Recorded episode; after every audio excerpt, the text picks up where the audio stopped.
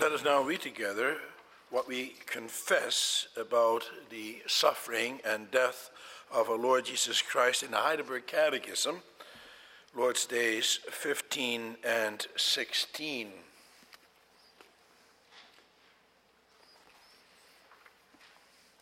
You can find that on page five twenty-nine and five thirty of the Book of Praise.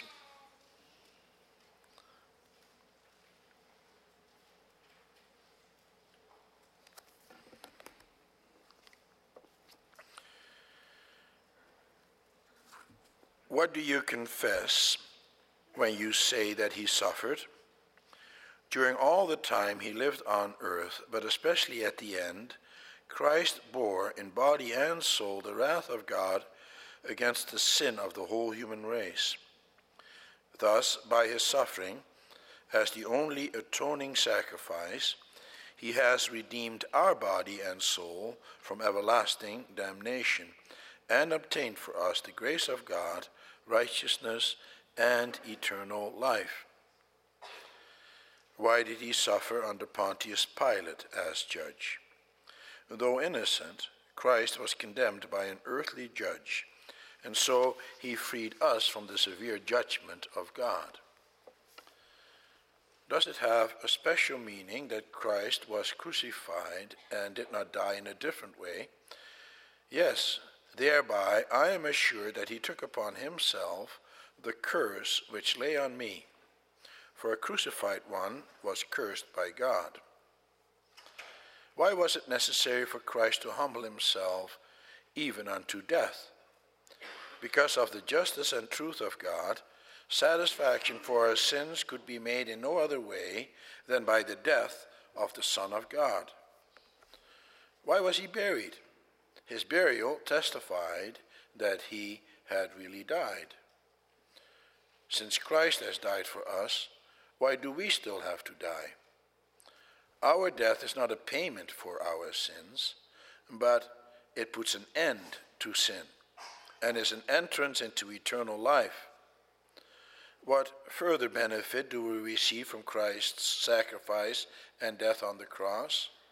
Through Christ's death, our old nature is crucified, put to death, and buried with him, so that the evil desires of the flesh may no longer reign in us, but that we may offer ourselves to him as a sacrifice of thankfulness.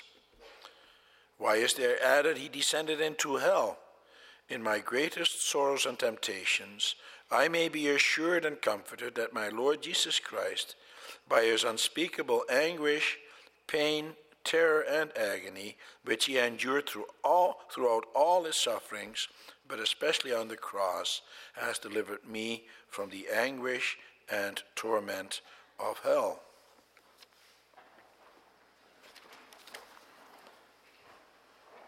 After the sermon, we will sing in response from hymn forty-three, the stanzas one, two, three, four, five, and six. Beloved congregation of our Lord and Savior Jesus Christ, brothers and sisters, every year we celebrate Good Friday. We are used to doing that. We are used to remembering the sufferings and death of our Lord Jesus Christ and have become familiar, thoroughly familiar, with all the stories concerning his death and suffering. And so, is there going to be anything new that I will be able to tell you this morning? That's always a challenge for a minister. I doubt very much that I can. You heard it all before. And that's somewhat of a problem. Not for me in the first place. For as Paul says in Philippians three, verse one, it is no trouble for me to write the same things to you again, and it is a safeguard for you. But there is danger in it for all of us, for me too. As the saying goes, familiarity breeds contempt. For with familiarity comes automatism, taking a lot of things for granted. For example, when you drive the same route to work every day, you hardly know anymore how exactly you got to your destination. If someone were to ask you exactly what roads you take and where you turn exactly, and the names of the streets you drive on, you likely wouldn't be able to give him all those details. The route is so familiar to you that you no longer stand still by the details. They're not any longer any important. They were important the first time that you had to drive that route, but that's not the case any longer. You now know how to get to your destination, and you have gotten used to the route. And that's what we're like. We easily get used to things, also to unpleasant things, even pain. For example, a widow or a widower gets used to being alone without his or her partner. Often, after a few years, the pain is not as great as it was. It's still there, of course, but he or she has found a way to fill the void. Time is a great healer. And that's also the case when you have a chronic health concern. You find ways around it and you learn to cope. We are able to get over a lot of things through the Lord who strengthens us.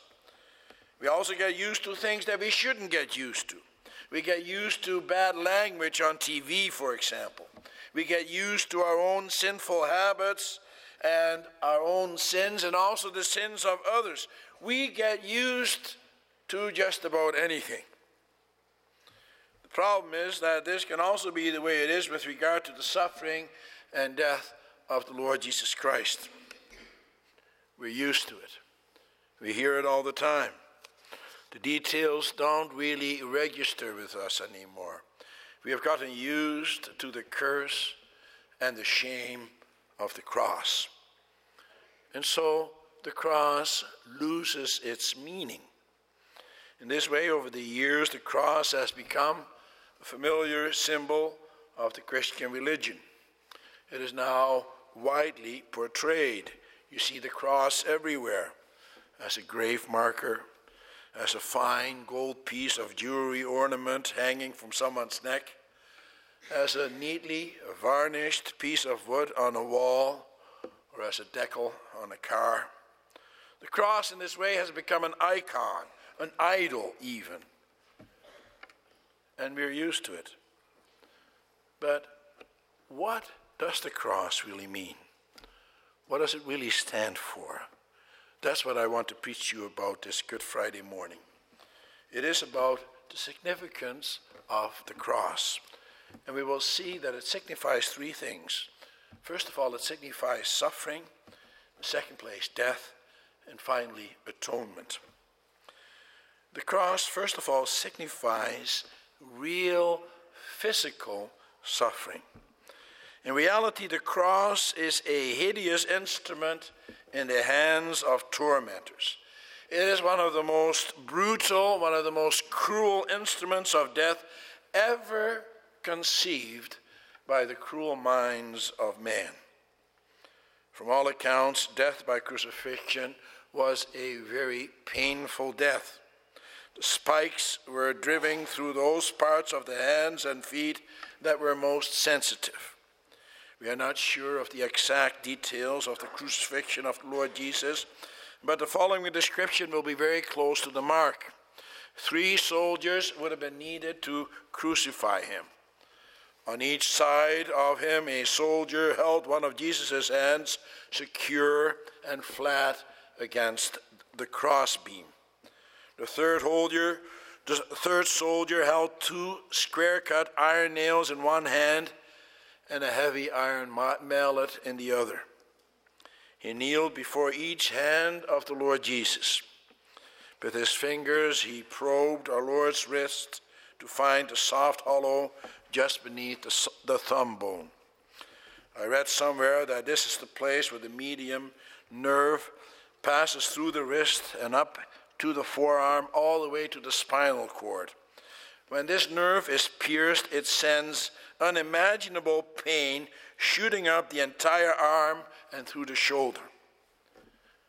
The soldier pierced it. The soldier then moved to the other side and pierced his other hand. With Jesus secure, they moved to his feet. The soldiers bent Jesus' knees at a forty-five degree angle so that they could place his feet flat against the vertical beam. Then they knelt the feet one at a time, side by side. At that point, the cross was hoisted into place, elevated and dropped into the brie-dug hole. Jesus' beaten and nailed body was dropped two or three feet as the cross was jarred into place. As he hung on the cross, the weight of his body will have caused him to slowly suffocate as his lungs filled with air, but he would have been unable to exhale. The only way he could even exhale enough to speak was to lift himself up with the full weight of his body on his nailed feet. He would have to painfully lift himself up by pressing downward on the nails in his feet to exhale enough to say the words on the cross, such as the one we read in Matthew, Eloi, Eloi, lama sabachthani. My God, my God, why have you forsaken me? As he hung on the cross, the Lord Jesus was suspended between heaven and earth, signifying that both man and God have forsaken him. Heaven didn't want him. Earth didn't want him. He was totally forsaken. The physical agony for the Lord Jesus was enormous. As I said, the cross was a crude instrument of torture, and we may not minimize the pain that he suffered. We may not in any way take for granted the great physical pain that he suffered on the cross. We have to remember the horror of it. But, brothers and sisters, that was not the real suffering of the Lord Jesus Christ. There was something much worse. And there was something that he had to bear that we cannot even begin to imagine. His real suffering was not the cross as such, but it was the curse. It was the curse of God that was visited upon him. Do you know what that curse entails? God's curse comes upon you when he leaves you to wallow in your sin, when he allows you to remain in your sin so that that sin will totally destroy you. The curse of God is not just punishment, for punishment is different from curse. You receive punishment in order to set things right. Punishment is designed to teach you a lesson or to teach others a lesson. A child, for example, receives punishment when he gives his parents a big mouth. His parents could ground him or her, for example, or take away certain privileges. That's punishment. You can, you also receive punishment when you get drunkenly behind the wheel of a car and you kill someone. You could be heavily fined and have your license taken away, and probably you would also be thrown in jail. In our Western world, corporal punishment is frowned upon. But we know that all kinds of cruel punishments are meted out by less so-called civilized societies. In the Muslim country, if you steal a loaf of bread, they might cut off your hand. These are all punishments.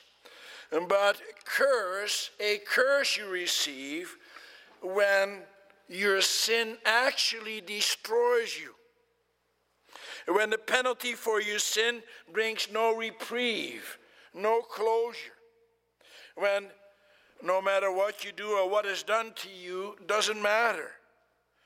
To be cursed means to stand condemned forever, to be totally destroyed by your misdeed. It means that whatever evil you chose to do is now your choice forever. No escape. And that is what Paul speaks about here in Galatians three. He says that those who rely on observing the law are under a curse. In other words, he is referring to those who think that they, and by keeping the law, can earn their own salvation. To those who think that by their obedience they can approach God and say, my works are good enough to be acceptable in your sight, O God. My works have placed me in a position where I can claim the right to be accepted by you as an innocent, as an innocent person. My works earn my salvation.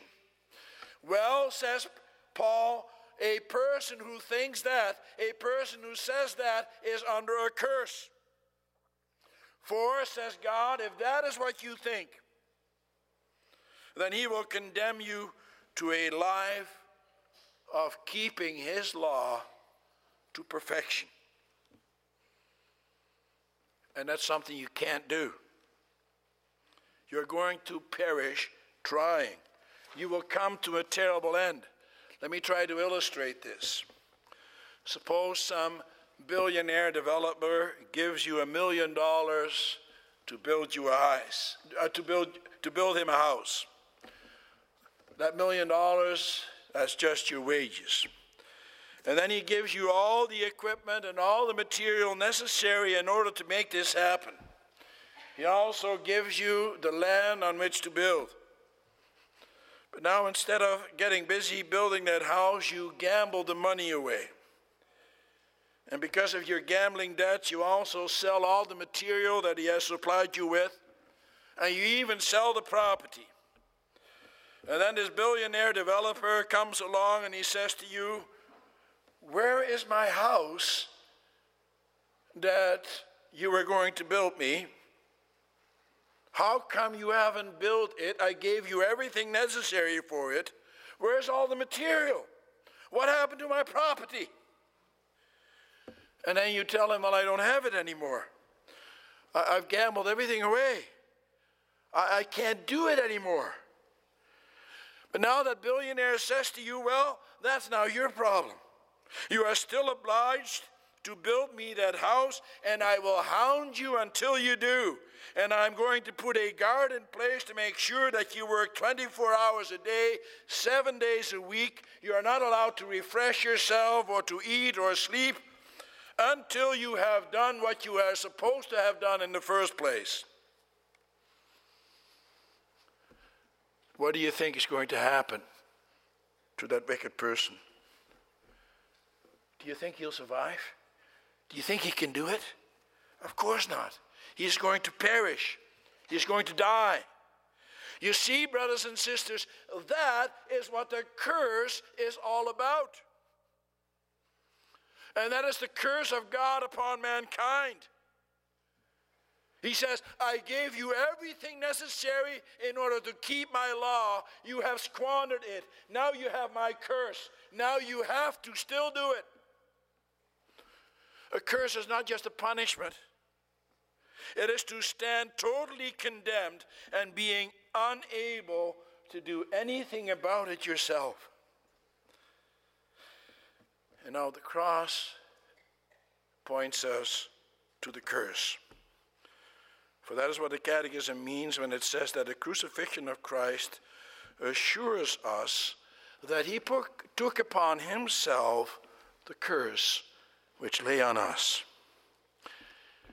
He was the only one who could keep the law of God, both actively and passively. That's theological language. Let me make it plain and simple. The active obedience of Christ was that he alone could keep the law of God perfectly. There has never been, nor will there ever be, a person on earth who is able to do that. And he was able to do that in the midst of a sinful people. He was able to do that all the time, without fail. As the Catechism says, he suffered all the time while he lived on earth. He suffered hellish agony. That's also what the descent into hell refers to. It's not that he actually went to hell, to a place called hell, No, it refers to the unspeakable anguish, pain, terror, and agony which he endured throughout all his sufferings, but especially on the cross. Christ went to hell while he was still on earth. And in the midst of it all, he remained obedient. He didn't curse God. He didn't curse his fellow man. He remained full of love for his Father in heaven and for mankind, for you and for me, for all those who trust in him. That was his active obedience. That, brothers and sisters, is what sets the Christian faith apart from all other religions. A Christian expresses love in the midst of suffering. He expresses love also in the midst of a people who hurt him and who treat him wrongly. He expresses love especially to those of the household of faith. And a Christian can do that only because of the love of the Lord Jesus Christ, the love that he showed on the cross. It is only because of the love that he showed on the cross that he is able to bear the injustices and hardships and all kinds of suffering that he might have to endure here on this present earth.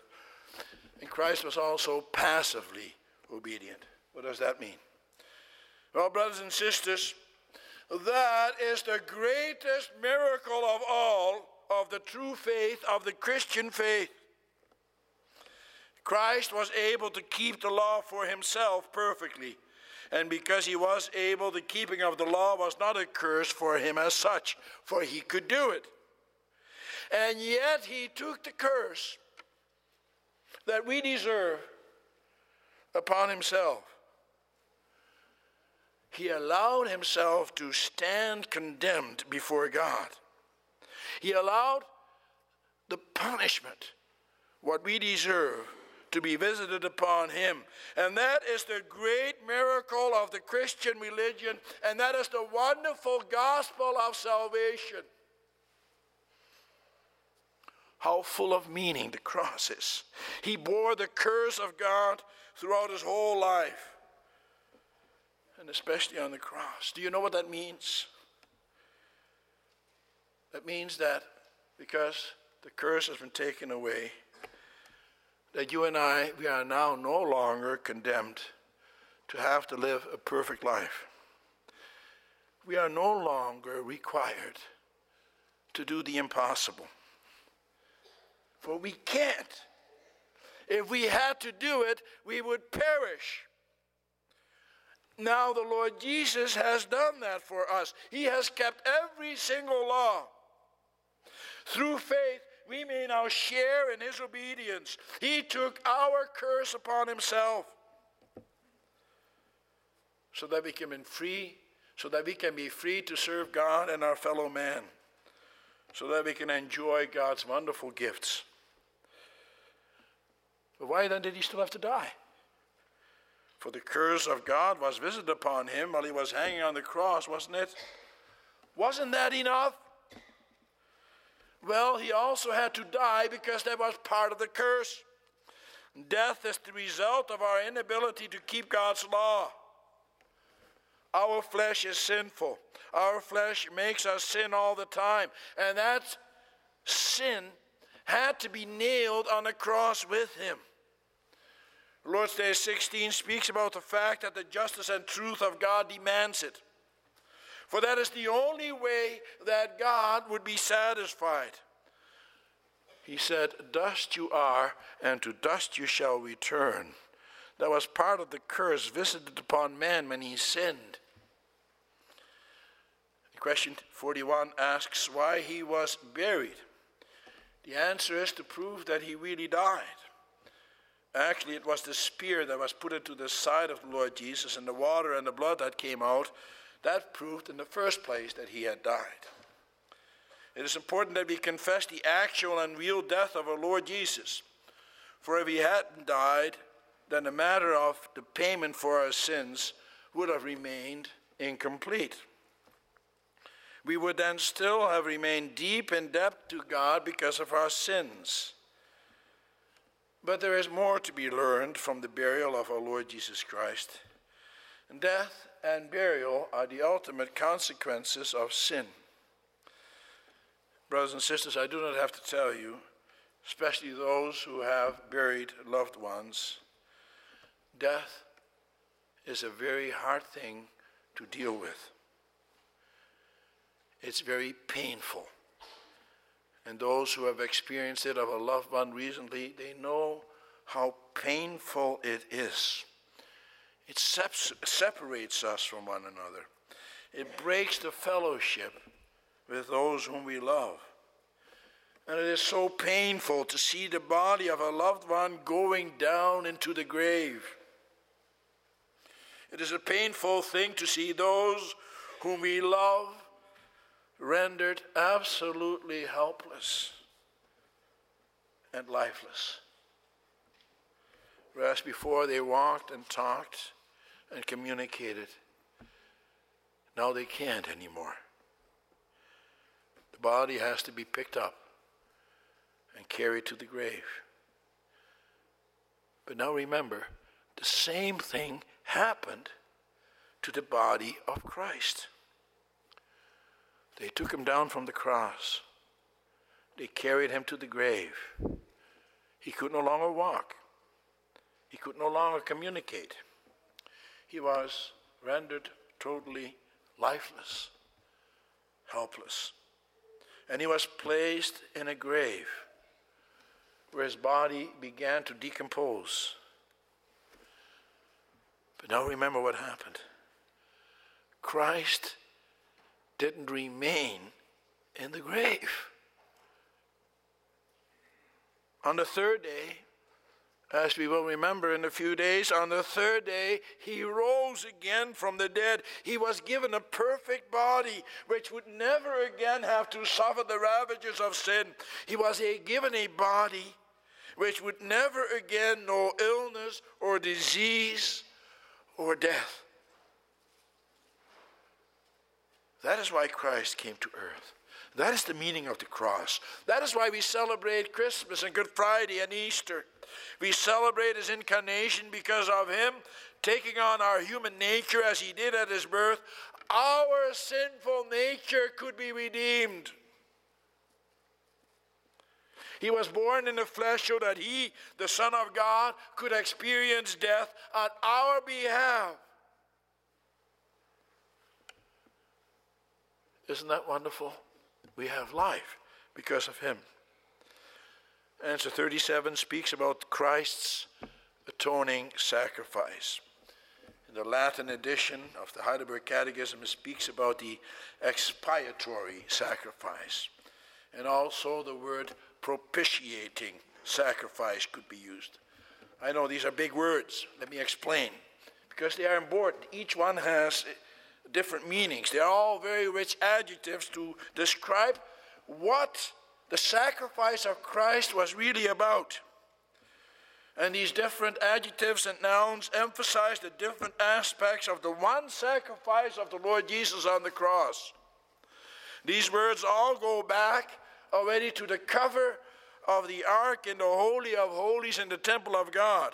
Once a year, the high priest would go into the temple and he would sprinkle, sprinkle the blood of the sacrificial animal on the cover of that ark, which contained, among other things, the ten words, the two tables of the law. And that blood symbolized the penalty and the curse on the sin of the people because they didn't keep the law. But why did it have to happen? Because God had to be placated. He had to be pacified. He had to be appeased. That is why the blood had to be sprinkled on that cover. What we had done wrong had to be made right again. And that's where the word propitiation comes in. But he also had to be expiated. That refers especially to the penalty because of sin. The penalty for our sin had to be paid, and that could only be done through death. sacrifice and the death of the animal pointed to the one and only sacrifice of the Lord Jesus Christ. Mankind had to be reconciled to God because of his sin, and only the blood of Christ could do that. And that blood pointed to the one man, Jesus Christ. And that's how we come to the English word atonement. Atonement refers to setting at one.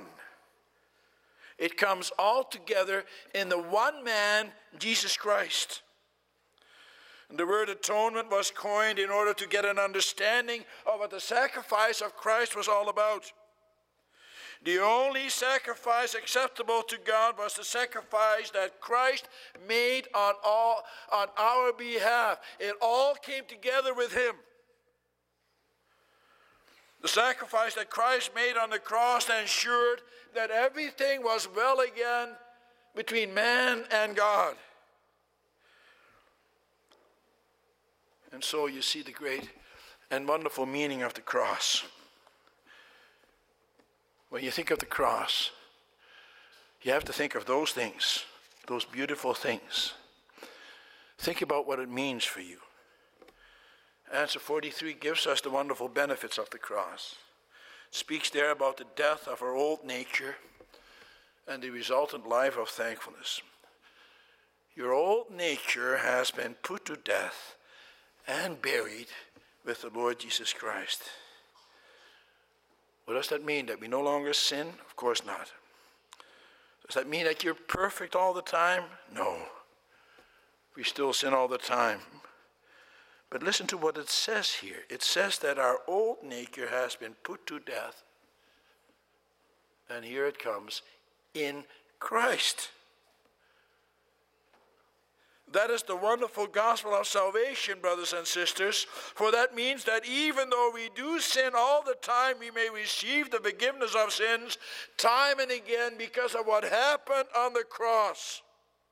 The curse of having to be perfect in our conduct, even though we are totally incapable, has been removed from us. We can be at peace. We can be at peace with God. All is well with my soul. And then the second thing that we may now offer ourselves, we may now offer ourselves as a sacrifice of thanksgiving to God. Thanksgiving. Brothers and sisters, do we ever have something to be thankful for? The cross of the Lord Jesus Christ points to a reconciliation with the Father in heaven. He forgives us our sins and gives us eternal life. Be thankful. Live thankful lives. Be truly thankful for the cross and all that it stands for. Amen.